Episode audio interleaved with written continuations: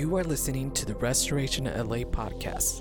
For more, visit us at restorationla.org.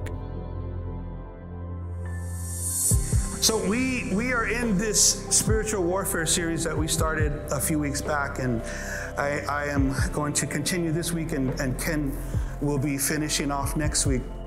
This is part four. Um, I want to encourage you guys about something, or, or, or a couple of things.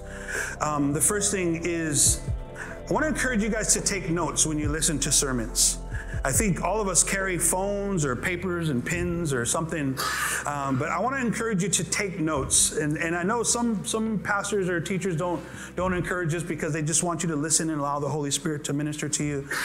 But why I think it's important because I, I do believe each and every one of us hear differently.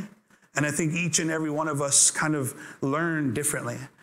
And uh, there, there are studies that tell us that when we take notes, and we begin to jot down things that ping our hearts and our spirits, our minds, um, that we retain not just information better, but the ability to walk out what we're actually learning. Um, and so I want you to, I want to encourage you to take notes, not just this week because I'm talking, but every week uh, in women's Bible studies, in your home groups, in uh, on Sunday mornings, just to, to, to, write down what God is saying to you. Write down some phrases or some verses that you want to go back and revisit. Uh, we, we, see this in, in, Scripture where where um, there was a group of, of, of people called the Bereans who were um, actually uh, uh, highlighted because they had the ability, they went back and they would research the things that they were learning. And so it wasn't just learning at, face value, like, well, you know, this is what I, this is what I've always been taught, and so this is what I know. These, men, this group of people would actually go back and research for themselves. Hey, you know, is this truth? And go through scriptures and allow God um, to massage that into them. And um, something that um, I've learned o- over many, many years of following Jesus is not everything that I have been taught um, is, is accurate. And, and I'm not saying that's a bad thing. I'm just saying, you know, I, I grew up in, in, in, a, in, a, in a certain kind of church that taught me a certain kind of way. And for a long time, I held on to all of those views and all of those theological stances because I was loyal to the community that I was brought up in and I didn't know any better. And so, and there, there was nothing heretical in any of the things I believe that they were preaching and teaching. But sometimes the things that we learn very early on in our faith, we make law. And what I mean by law is there's no nuances, there's no, there's no different methodologies allowable because this is what we learned and this is what we knew. And then the further we get and the more mature we get in the things of God, you might see, whoa, some people are doing this thing different. What does that mean for me? And then some like me, maybe your faith gets a little rattled or shooken, like, whoa, this is what I, what I was taught. You know, especially around the things of the Holy Spirit. You know, I think I think the things of the Holy Spirit, the church is so divided over the things uh, and, and how Holy Spirit moves and operates. And so, if you were taught a certain way about who God the Holy Spirit is, you know, at, when you're, you know, early on in your faith, and then you enter into an arena that might operate differently, you know, your kind of faith gets rattled. And I want you to know your faith shouldn't be rattled you know, your theology might get rattled, and that's okay because we're still learning and we're still, you know, uh, we're not experimenting. We're trying to walk out fearfully what Scripture says and how the Holy Spirit is leading us. But I just, I just want you to know that I mean, we, we should always be growing and always be teachable. Can you say amen to that? All right, so here we go. Let's see, here's some pencils going. Um, and, and, I do encourage pencil because you might erase a lot. So here we go. Uh, Ephesians chapter 2, verses 2 through 3. I'm going to read this verse for us. And it says, And you were dead in your offenses and sins. How many of you know that you were once dead in your offenses and sins? Each and every one of us. Each and every one of us was dead in our offenses and sins, in which you previously walked, listen, friends, according to the course of this world. Can you say the world? So we once walked in accordance to the world, each and every one of us before we came to Jesus. And it doesn't matter if you came to Jesus at six years old, you were born into this stream or this system called the world. And then it says, according to, listen to this, to the prince, can you say prince? Or we could translate that, understanding the context. This is the devil, the prince of the power of the air. If you remember in Ephesians 6, there's the principalities that rule in unseen places. So we have the world, and then we have the prince of the power of the air, of the spirit that is now working in the sons of disobedience. So there, there's actually a spirit that is working in the sons of disobedience. And listen, the Apostle Paul was telling the church at Ephesus, this is who we were. Whether we recognize it or not, the spirit that operates in the sons of disobedience is also the spirit that we once carried. Are you with me? Some of you aren't. It's okay, it's in scripture. Verse 3. Listen to this. Among them, we too all previously lived, we too all previously lived in the lusts of our flesh. Can you say flesh? Flesh. Flesh. Indulging in the desires of the flesh and of the mind, and were by nature children of wrath, just as the rest.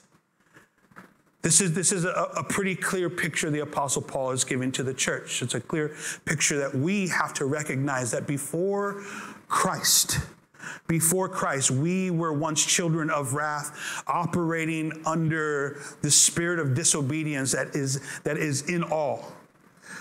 There's three things that are highlighted in these first few verses here in, in, in this chapter of Ephesians. There's three enemies of the saints that, that, that I see are identified here. And historically, the church has called them the enemies of the soul. Number one is the world. Number two is the devil. And number three is your flesh. These are the three enemies of the soul that we see identified here in Ephesians chapter 2. Verse 4 says this But God, being rich in his mercy, can you guys say mercy? Mercy, because of his great love with which he loved us, even when we were dead in our wrongdoings, made us alive together with Christ. By grace, you have been saved. Can you guys say amen to that?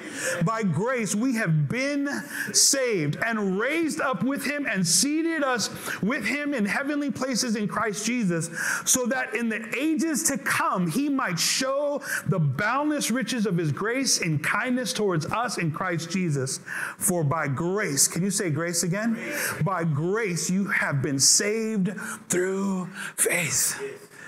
By grace, you have been saved through faith. And that word grace is unmerited favor. God gave you favor even though you didn't deserve it. There was nothing that you did to earn this salvation. It was by grace, it was a free gift from God. And so, those of us who were once operating in the world system, those of us who were once uh, uh bound for a place called hell because we were operating under the spirit of disobedience, have been redeemed and saved out of that because of the grace of God. Isn't that amazing? And there's nothing that you could have done to earn it. And so there's no works that you can even do to keep it. It is a free gift from God. Isn't that beautiful? And I think sometimes we, we think that when our life's going wrong or when our life's experiencing battles and, or, or, or we're having you know, th- these things in our lives that seem like God is not with us, we begin to question our salvation. Is God with me? Am I saved? Because I don't know. It doesn't seem like anything's happening on my behalf. And I'm telling you, the assurance of salvation comes from the revelation we have of the victory of the cross. The assurance of salvation. Your salvation cannot be lost, and your salvation cannot be stolen. That's a powerful thing, friends. I'm not getting into the doctrine of once saved, always saved. That's a whole different sermon. But listen, friends, by his rich mercy, because of his great love in which he loved us, even when we were dead in our wrongdoings, made us alive together with Christ. By grace you have been saved and raised up with him and seated with him in heavenly places in Christ Jesus, so that in the ages to come he might show you the boundless riches of his grace and kindness towards us in Christ Jesus. For by grace you have been saved through faith, and this is not of yourself. This is a gift from God, not a result of works, so that anyone can boast, for we are his workmanship we are his workmanship, created in Christ Jesus for good works. Say good works. You've been created in Christ Jesus for good works, which God prepared beforehand so that we can walk in them. God is wanting us to walk in these good works. This is what you have been created for. When you were redeemed, you were re- redeemed into the original plan of God for your life. When you were redeemed by God and you received salvation, came from death back to life, God rose you again so that you can live out the original intent for your life. Isn't that beautiful? Before you were fashioned in your mother's womb, God knew you and He had a purpose for your life. And once you said yes to Jesus and received the free gift of salvation of Jesus, you now can operate in that operating system. This operating system is what we call the kingdom of God, and it's different than the world. And so I want to highlight or, or, or get us to understand what these three enemies do for us, or, or how these three enemies of the soul, or these enemies of the saints, what they mean to us as believers, because we are talking about spiritual warfare. So the three enemies again the devil, the flesh, and the world.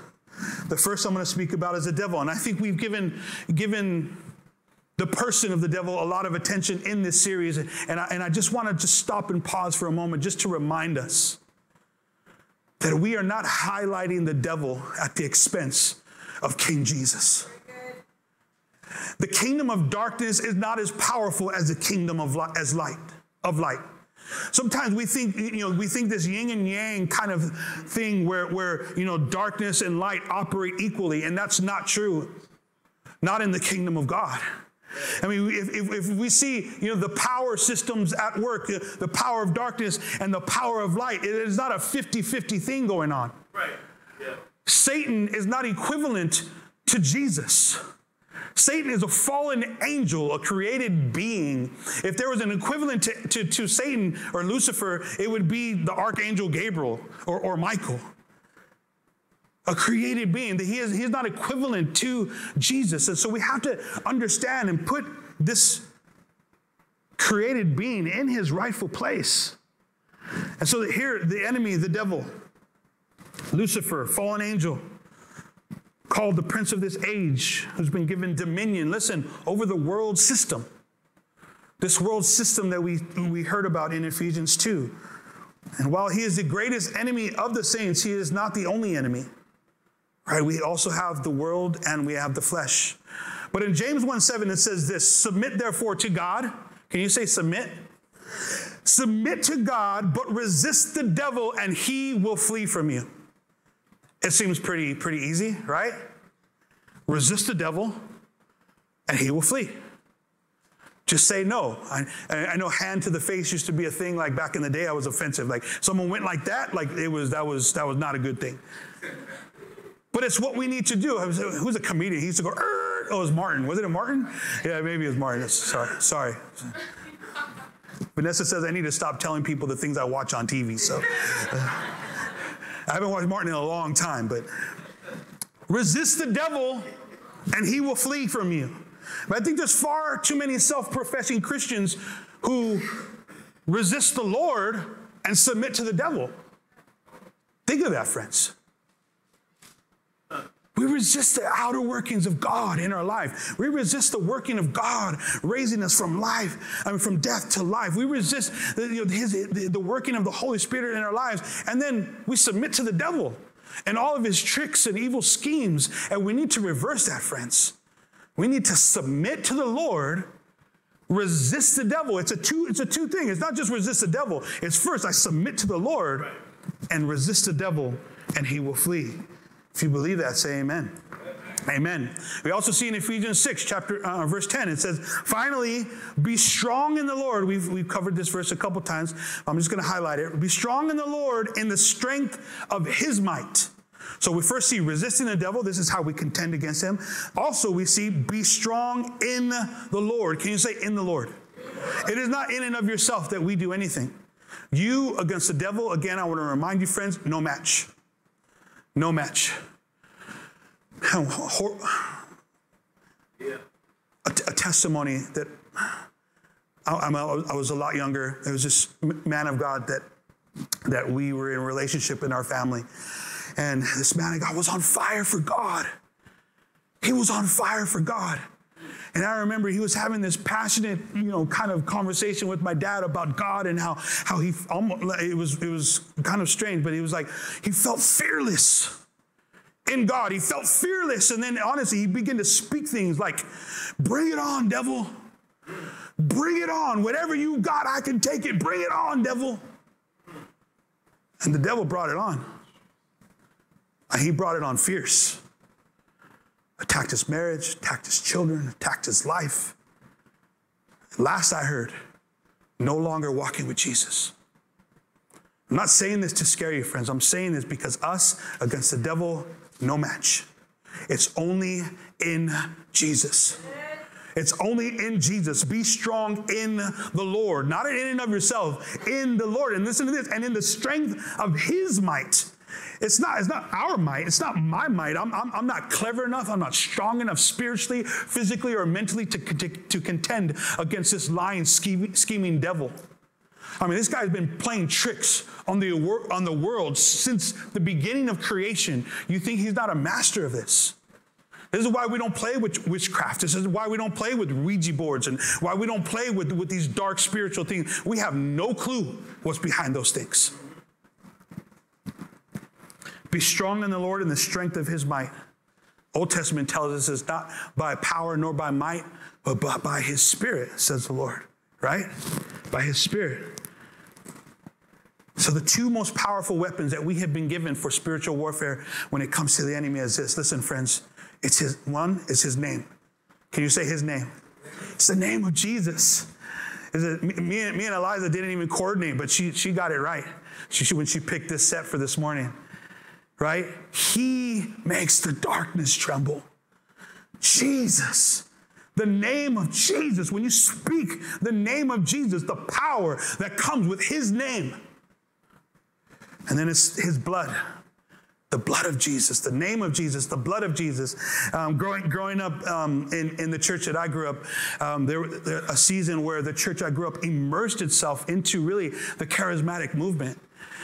And really, this thing of understanding the name of Jesus and the blood of Jesus. I mean, it was all about the name of Jesus and the blood of Jesus. You couldn't turn a corner and have a conversation or sing a song that, did, that didn't provoke the name of Jesus and the blood of Jesus because it was a church that wants to operate in power. And the power comes from his name and his blood. Do you believe that?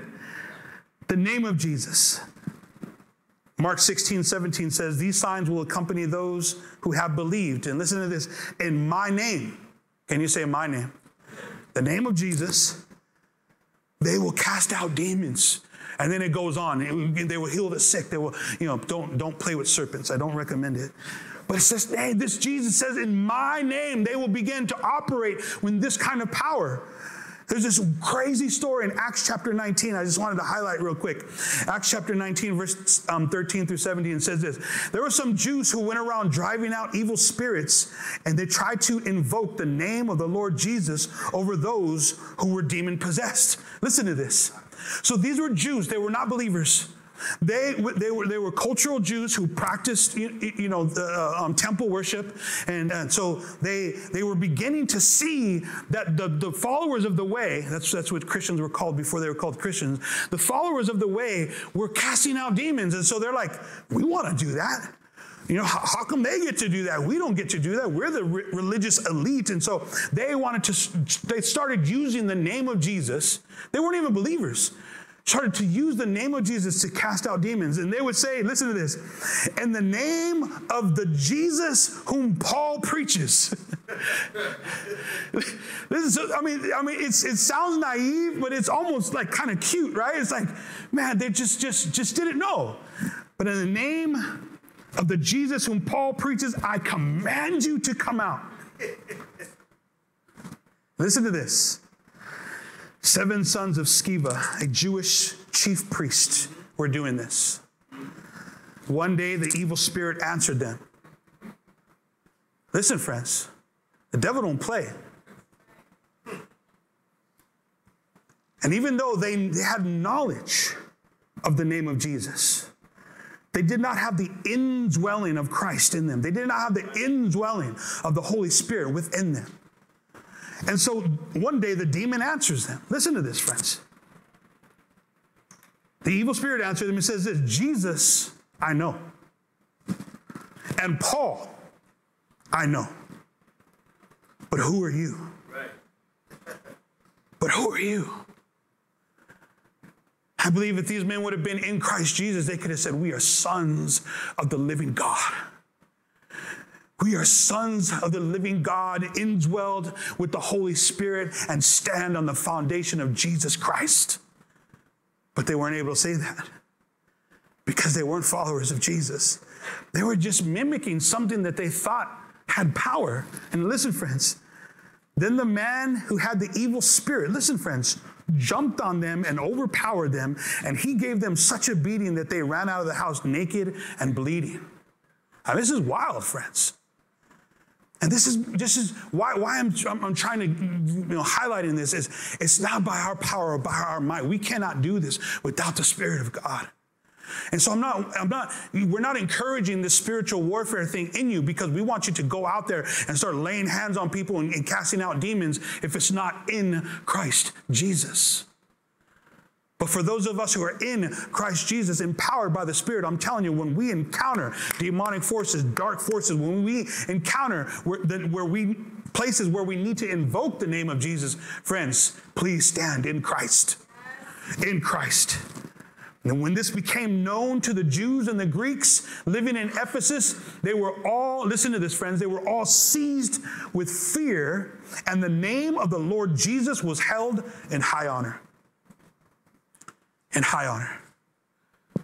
Is the name of Jesus still held in high honor in our lives?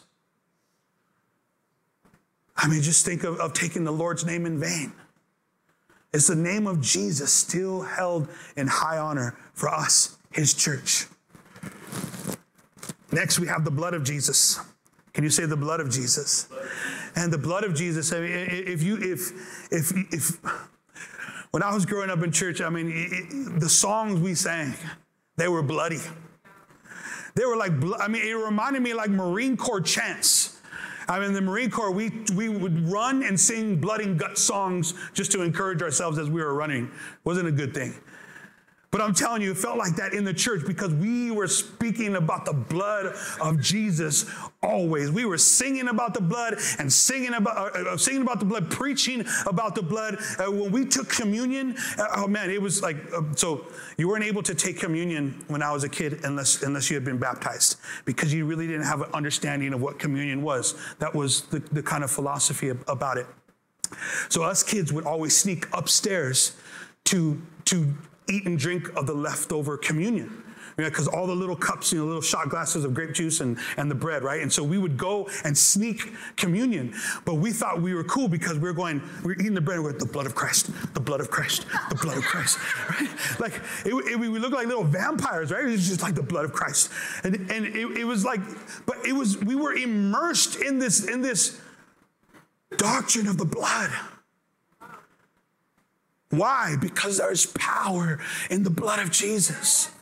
There's power in the blood of Jesus. It's a Listen to this. Revelation chapter 12, verses 10 through 11 says this Then I heard a loud voice in heaven saying, Now the salvation and the power and the kingdom of our God and the authority of his Christ have come. So it's the end of all things. Finally, everything is going to be revealed. Everything is now going to come to fruition because of Jesus. For the accuser of our brothers and sisters, the devil, has been thrown down, the one who accuses them before God day and night, and they overcame him. Listen, friends, because of the blood of the Lamb. Because of the what? The blood of the Lamb and the word of their testimony, and they did not love their life even when they were faced with death. It's this blood that makes us a victorious people over the enemy. The blood of Jesus. It's the blood that Jesus has given us as power over sin, over death, and over the dominion of the enemy. It's His blood that gives us His power. It's, it's, it's only by the blood of Jesus sorry, the, the, blood that he spilt on the cross, that we have been redeemed of our sins. When we were once not a people, God has redeemed us how? By his blood.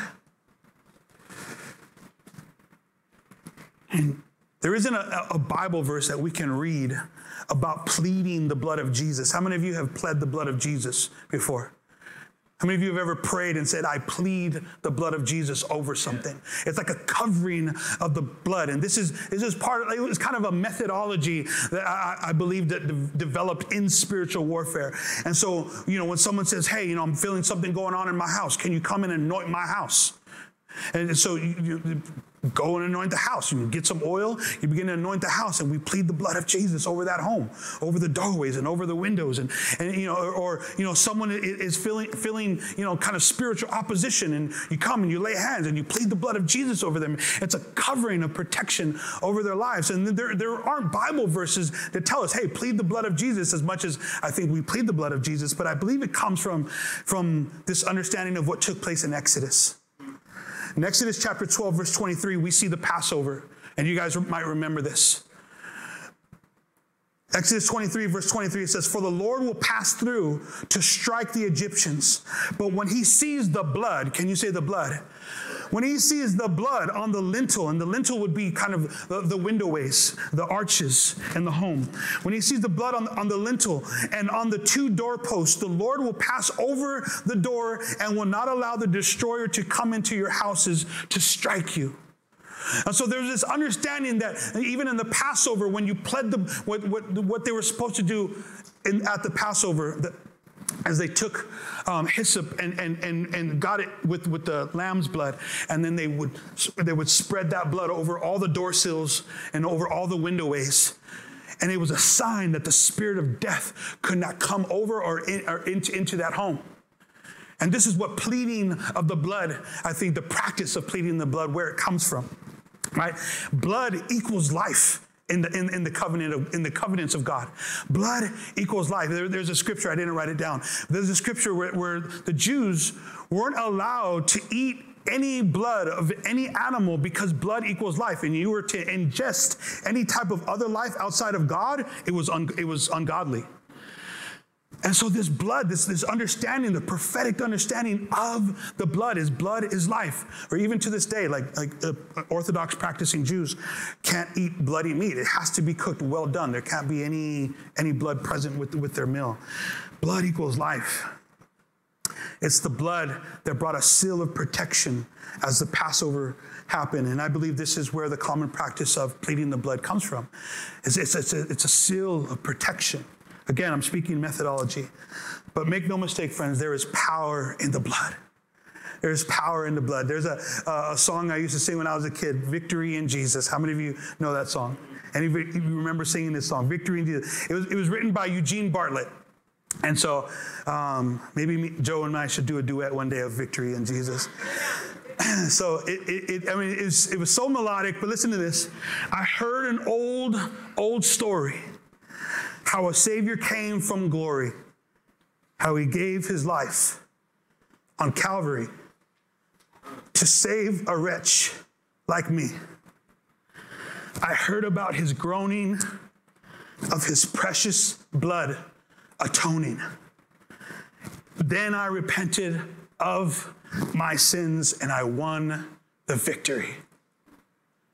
And then the chorus was like this Oh, victory in Jesus, my Savior forever. He sought me and He bought me. Listen to those words, friends. He sought me.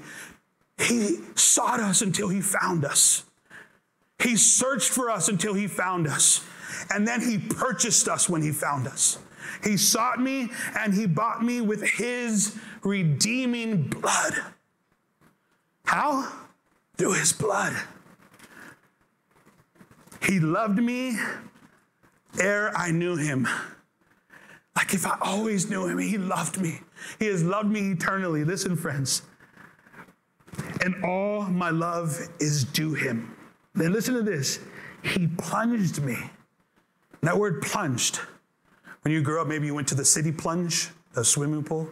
He plunged me to victory beneath the cleansing flood.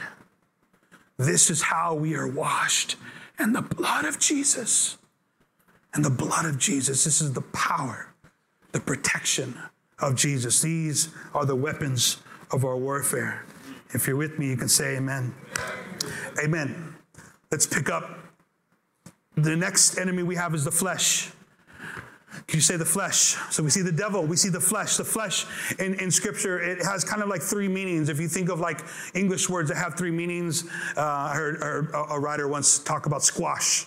If you think of squash, right, you can you know eat a piece of squash, you know, or you can get squashed like a, a bug, or, or you could say, yeah, that doesn't mean squash. You know, it's just, you know, there's there's different meanings. So the, the word here for the flesh has three meanings as well. It's it's sarx in in in the Greek, and uh, we see it can mean the body. Just simply, the flesh can mean the body.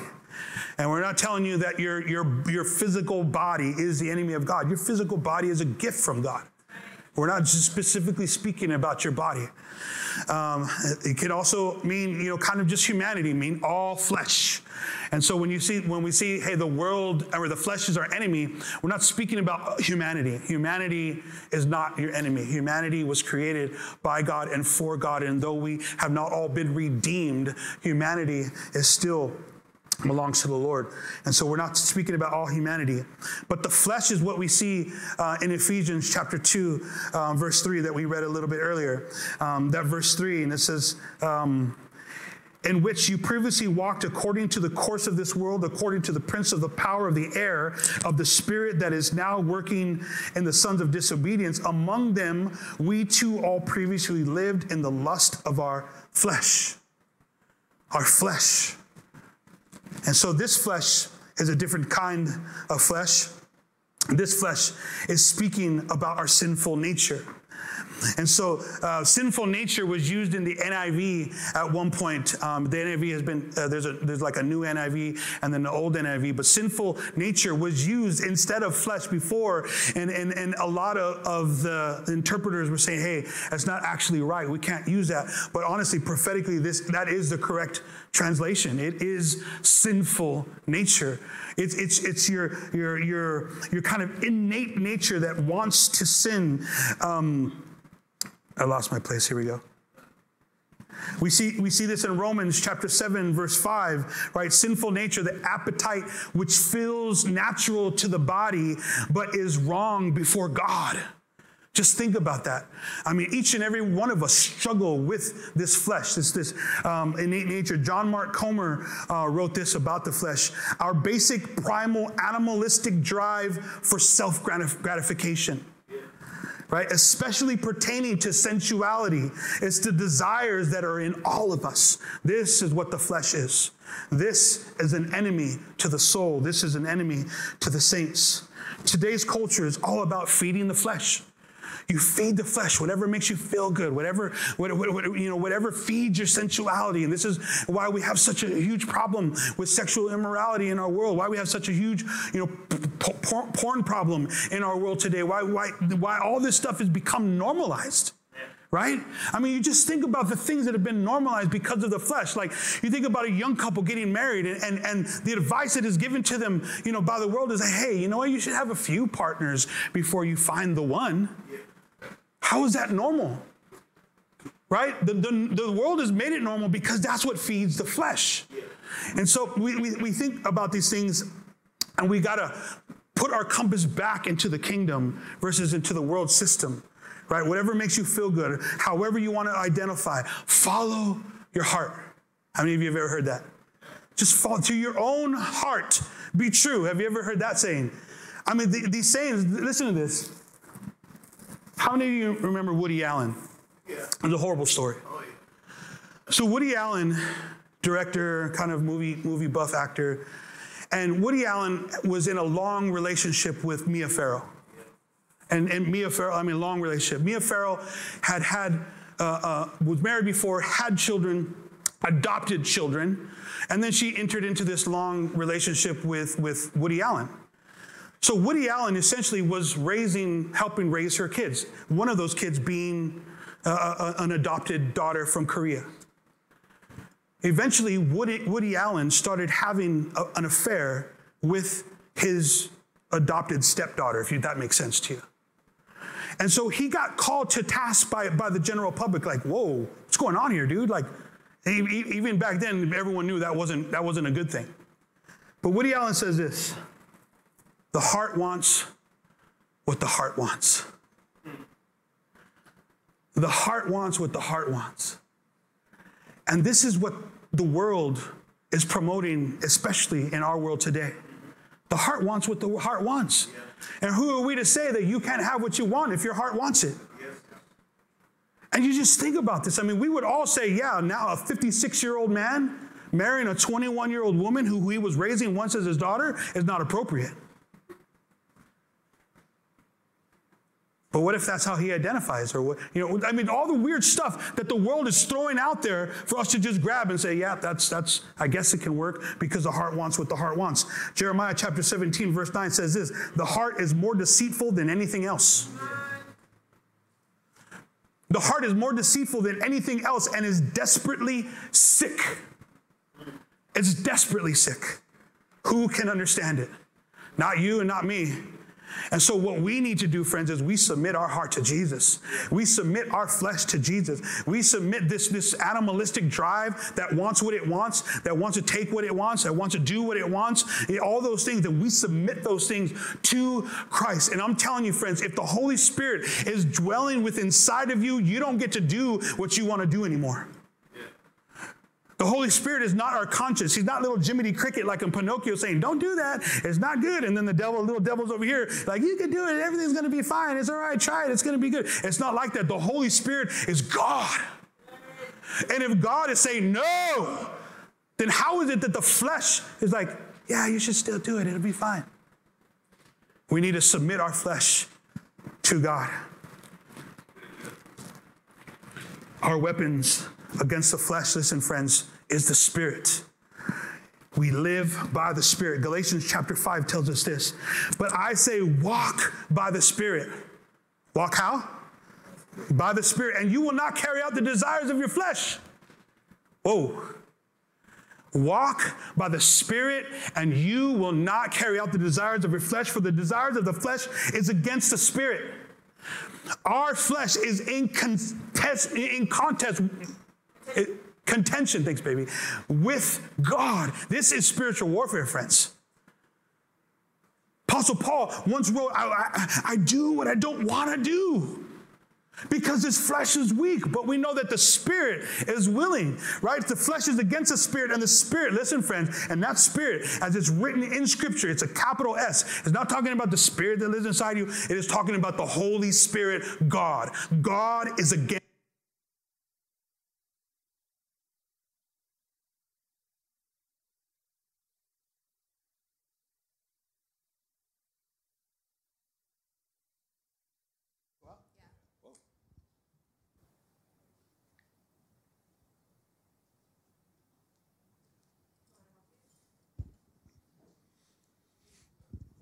to keep you from doing whatever you want. But if you are led by the Spirit, listen, friends, you are not under the law. Now, the deeds of the flesh are evident. So, listen, these are the deeds of the flesh. When you want, if this is how you know you're operating in the flesh. This is how you know that there's a battle raging inside of you. Listen, they are sexual immorality. Sexual immorality. Listen, fornication and adultery is sexual immorality. Pornography is sexual immorality. Friends, these things are against the Spirit of God. These things are things of the flesh. Sexual immorality, impurity. I mean, just think about it impurity, dirty jokes. You know, uh, uh, uh, uh, you know, looking at subjecting women to things, subjecting men to things, right? Impurity, indecent behavior. I don't know what that means to you, but I know what locker rooms are like for men. Indecent behavior, idolatry, idol worship, friends. What is the thing that you put before God? This is, this is, this is the, the battle of the flesh. Witchcraft. And we, I think we'd all say, yeah, of course. Of course, witchcraft. And you know the Bible says that disobedience is witchcraft before God? Disobedience. Witchcraft. Hostilities. Are you hostile? I mean, just, just generally in your nature, are you hostile? Hostility. Listen, I, uh, I heard once uh, um, uh, someone commenting on this, and he says, We all read the first half of these, and we're like, Yeah, I'm not dealing with any of that stuff. I'm not, sheesh. Listen, friends, we get into hostilities. What about strife? You just love to fight with people. Oh, I'm going to tell them what I think. You just love to get in fights with people. You're always in strife with people. You fight with your neighbors. You fight with this person and with that person. And if you're thinking, well, everyone has beef with me, all right? Jealousy. Jealousy, friends. Jealousy. Outburst of anger. Little road rage. Thank the Lord for delivering me of road rage. Indecent behavior. Oh, I already read that, sorry. Maybe the Lord needs you to hear that again. Outbursts of anger, selfish ambition, dissensions, factions, even drunkenness, carousing, and things like these, of which I forewarn you, just as I have forewarned you, that those who practice such things will not inherit the kingdom of God. Are we listening, friends? These are, are, are the fleshly things that rise up. But listen, now those, I'm sorry, sorry, but the fruits of the Spirit, verse 22 is, you guys might remember these from Sunday school love, joy, peace, patience, kindness, goodness, faithfulness, gentleness, self control. Against such things there is no law. Now, those who belong to Christ Jesus, listen, friends, crucified the flesh. Can you say crucified the flesh? With his passions and desires. And if we live by the Spirit, let us follow the Spirit as well. Can you say amen? If we live by the Spirit, then we follow the Spirit. The Spirit being God, Holy Spirit, manifest amongst mankind. And lastly, the world. The world. The world as an operating system. And I want us to just first look at these two passages. This is what Jesus says about the world. And he's praying in his high priestly prayer in John chapter 17. I'm not asking you to take them out of the world because I think sometimes we think, well, the world is our enemy. And I grew up in a kind of era where anything that was kind of like, like all TV was, was satanic, right? I think I told you I had a, a poster of, of, Mike Tyson. I had to take it down because that was worldly. Like, I mean, there, there was just every, listen, this operating system of the world, I want us to understand it from Jesus' perspective. You, I'm not asking you to take them out of the world, but to keep them away from the evil one.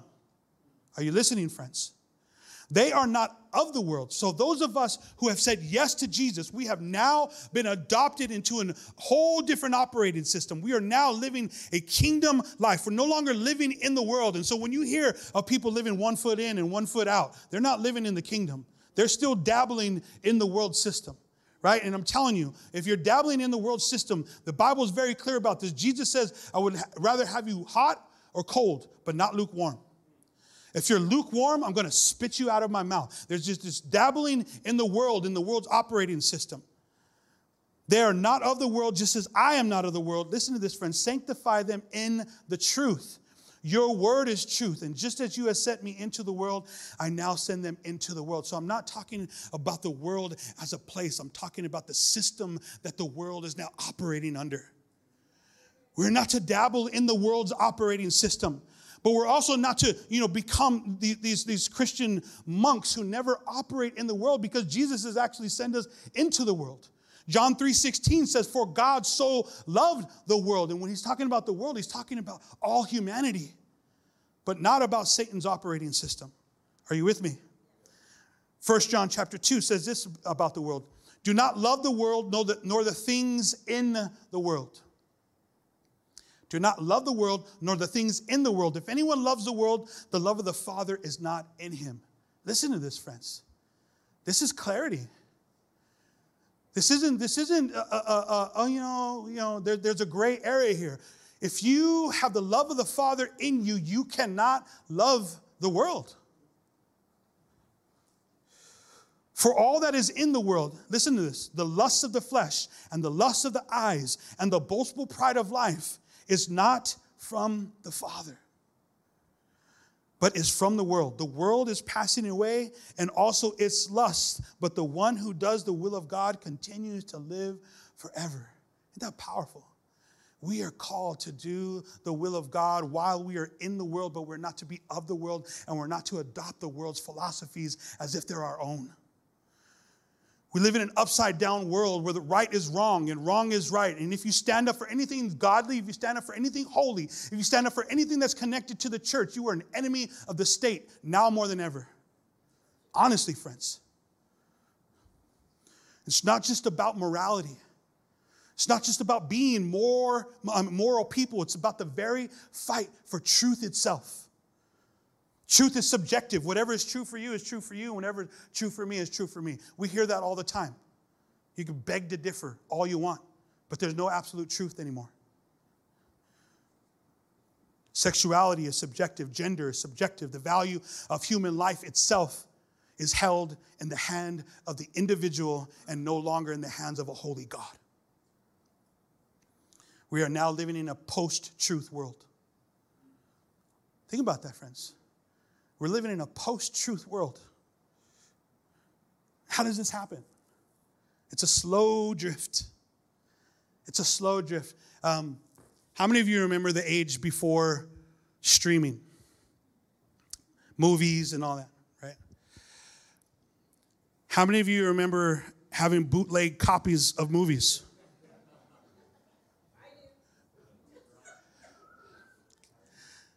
I don't know if I've ever repented for this publicly, but I guess I will. I used to have a guy. And so I, on, on Saturday mornings, when I would go get my fade on 4th Street in Ontario,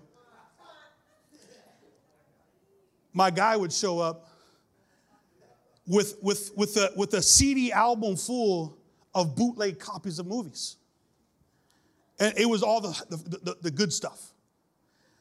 It wasn't the kind where someone's head would pop up in the middle of the video. I mean, these were like, like production taken from, you know, the whatever. And if he would miss me at the barbershop, sometimes he would come to the house.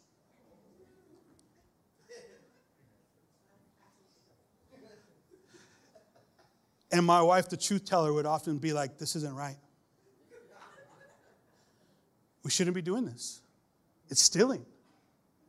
I'm like, I'm not stealing. I'm not the one taking and, and ripping this stuff from wherever, burning it onto other CDs and, and, and selling it. I'm buying it for five bucks. I'm not stealing it. Or three for nine or something, whatever it was. And then there was jailbroke game cubes where you got like a thousand games on it. And then there was like black box cable where you paid a friend to come and hook up your cable and then you got you got all the cable in the world like for free. Even pay-per-views. That vanessa say not me. And listen friends there was a t- time where the conviction of the holy spirit rested on my life and i had to stop and I didn't have to write little things on, on the CD to know what it was anymore. You know, the Sharpies, you always had to have black Sharpies for your videos. And so when, when, when some of my friends were like, hey, you got this thing, I'm like, no, nah, I'm sorry, you know, I don't think it's right. I don't think I should be doing that anymore. It's like, what? Oh, Mr. Christian now. Oh, no, oh, all of a sudden, you know, you were the dude who probably turned us on to all this stuff, and now you don't want to do it anymore. And, and listen, there was a slow drift. And then when I came back to what was right, listen, friends, stealing is wrong. Everyone knows that. Two year olds know that stealing is wrong. I know that. I'm 45. Stealing is wrong.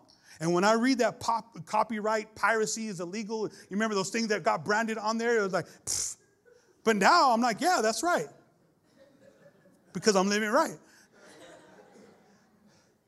But if you go and try to tell that to other people who are still doing it, the world is like, oh, so all of a sudden you're all high and mighty? Oh, all of a sudden you're the judge and jury over these things? And then now I'm looked at as a bad guy. Listen, friends, when everyone knows that stealing is wrong, and somehow stealing is okay. Because why? Well, we're not hurting anyone. Why are we not hurting anyone? You know how many millions these, these, we start justifying our sin. You know how many millions these production places are making? What are they losing out on this? They've already made their money in the theaters. Like we start justifying all this stuff. And I'm using something very small and very simple and, and, and silly. It's not super silly, but silly. But listen, friends, this is what happens with sin. You know, we, we start saying, Oh, I'm sorry, I'm no longer doing this anymore. And then those who you were operating with in that sphere are like, Oh, all of a sudden, you're Mr. or Mrs. Holy. Oh, all of a sudden, you don't want to you don't want to be you know hanging out with us in these spheres because you're too good for us. Oh, you're the judge now. Okay. And so there's this whole thing that you cannot even judge people when we know it's wrong. And this thing has also crept into the church. And how we know it is because when I come alongside of a brother or sister in Christ and I might want to bring some biblical correction to something that's happening in their life, it's all of a sudden, pfft, oh, all of a sudden, this is a church that judges people. It's the Word of God that judges us, friends. It's the Spirit of God that judges us. And I know I'm talking, please, you know, don't get all stressed out about your bootleg movies you have. I'm sure I. It was the worst is you got one and you thought it was going to be good, and then it was in Spanish. Man, I was, Ezekiel, one time I got Kung Fu Panda. And he's watching, he's, oh, I can't even tell the story, never mind. Yeah.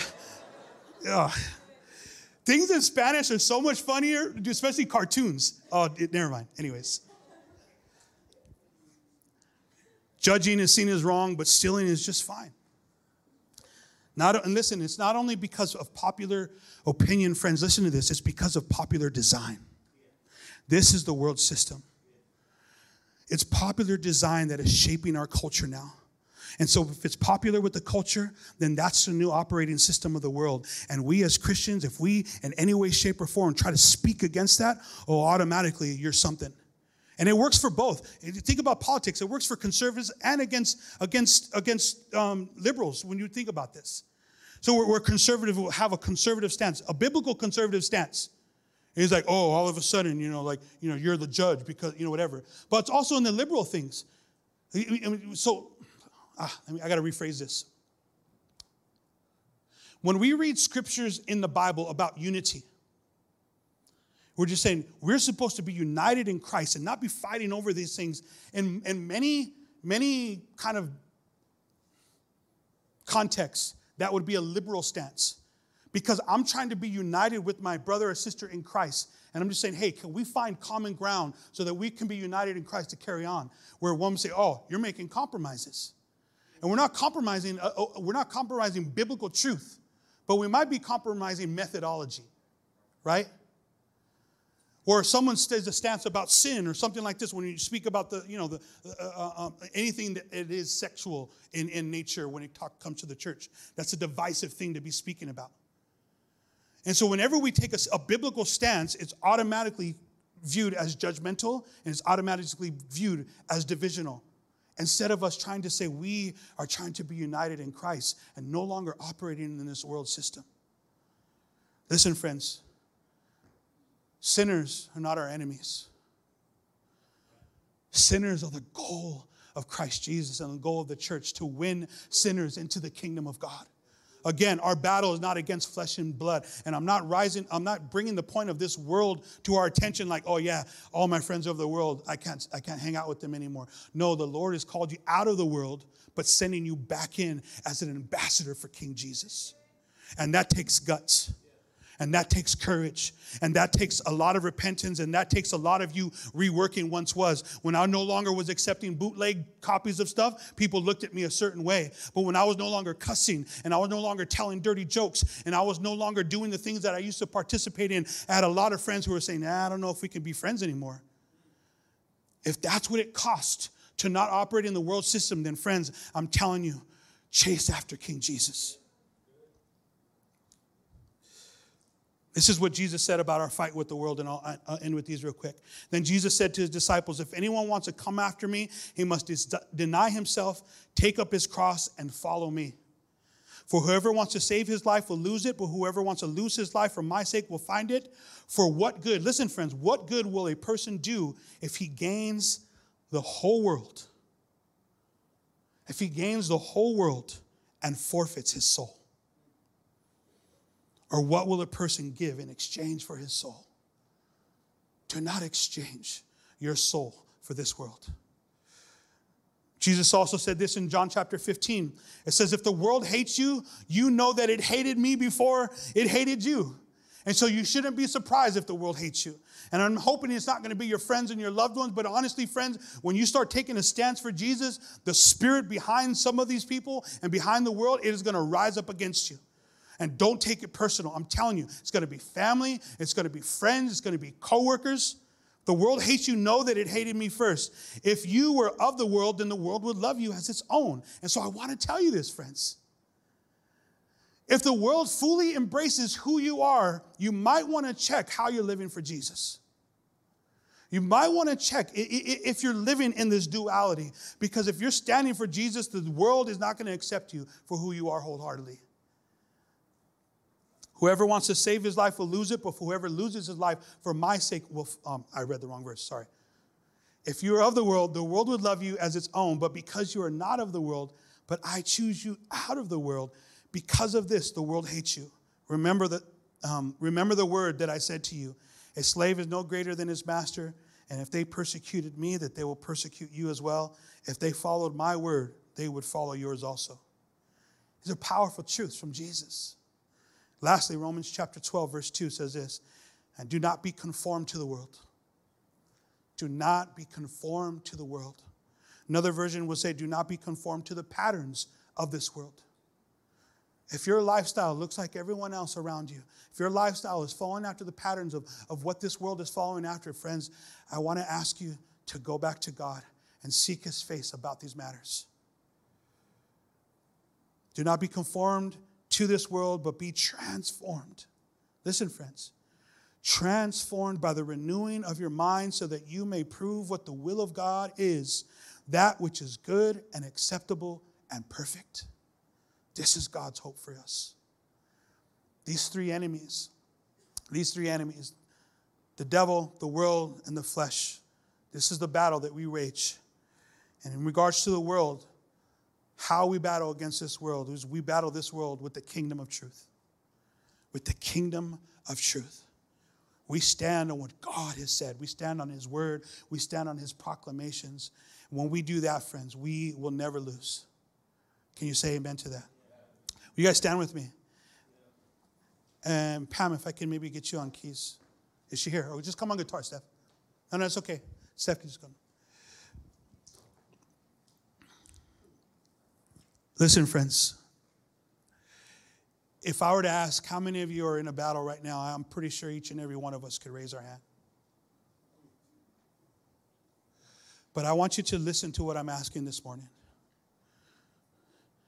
If you feel like there is demonic attacks on your life, Jesus is the answer. It's Jesus. The name of Jesus, the blood of Jesus, friends, and we want to stand with you in that. I've felt darkness before. I've seen the devil trying to creep into my home and, and, try to use fear tactics and things like that. And I'm telling you, it's the name and the blood of Jesus that overcomes those things. But for some of you, it might be your flesh. I'm not saying that you're not saved. I'm not asking you to question your salvation. But I'm telling you, if you're battling with your flesh and your fleshly animalistic desires are leading you into sin, then I'm telling you, friends, there is a fight that needs to be fought, and it can't be done in and of your own strength. There's no self help. There's no, no behavior modification. It has to be by the Spirit of God that you overcome.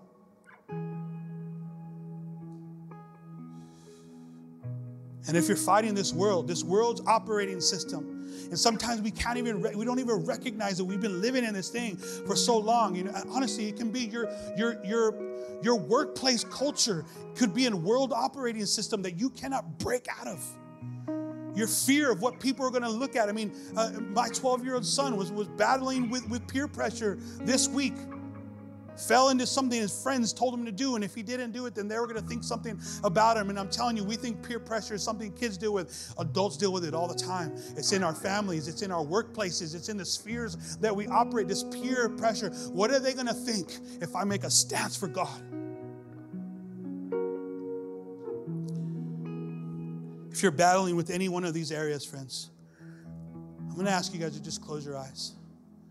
And if you want to lift your hands to the Lord this morning as, as a sign of submission, Bible says, submit to God, but resist to the devil and he will flee. Friends, honestly, if you're battling in any one of these areas, just lift your hands to the Lord. And I just want to ask the Spirit of God to fall afresh on you.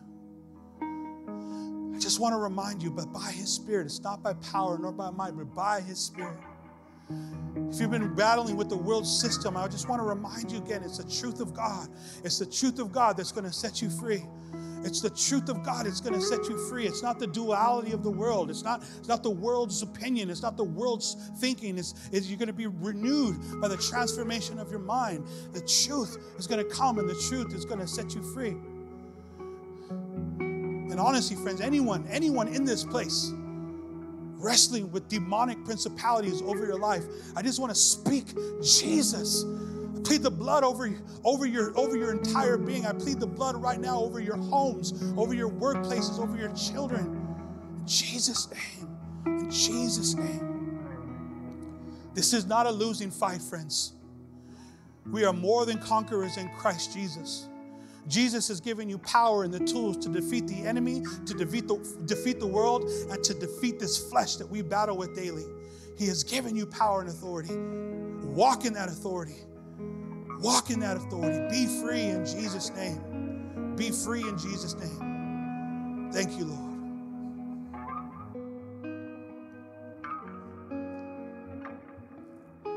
Jesus, we worship you. Jesus, we thank you because we know that you are sovereign. You are seated on the throne and you are high and lifted up and full of glory.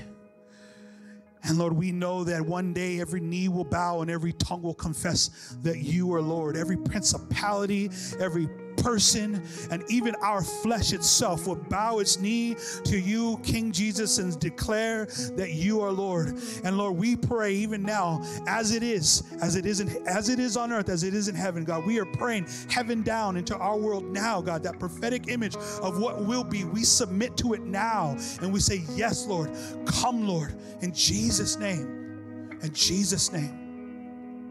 For those who have been feeling weak, I pray for a strengthening in the spirit. Those who have been battle weary, Lord, I pray for comfort. I pray for ministering angels to come around them. Those who have been in the fight, I pray that ministering angels will come and minister to them in the name of Jesus. In Jesus' name. Lord, those who have been battling with addictions and secret sin, Lord, I pray that they will name those sins, confess those sins, so that they can be free in you, Christ Jesus no longer bound, no longer bound by the urges of this flesh, but bound by the Spirit of God. We submit to you, Jesus. In Jesus' name. Jesus' name. Jesus, Jesus. You make the darkness tremble. Your name cannot be overcome.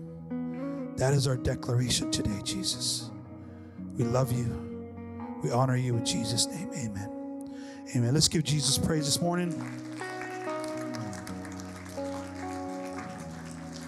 Awesome. Listen, if you need prayer uh, for anything specific, or you really believe that you need someone to begin to stand with you in, in any area of your life that you might be battling, um, I'm going to ask some of the elders to come up here and be up here ready to pray, and any leaders as well. Um, and not just for this moment and not just for this time. If you need someone to stand with you for, for the next season, someone to say, hey, I need prayer for this area of my life, I need someone to stand with me, please come. You're, you're, you're not meant, we're not meant, uh, Ken's gonna be preaching next week on this understanding. We're not meant to fight these battles alone. And so please come. We want to pray with you, pray for you. Uh, other than that, we love you guys. Go with God. Women, don't forget to sign up for the women's um, uh, uh, conference that's happening ne- next weekend. Annette will be there. We love you, and we'll see you guys soon. Talk to you soon.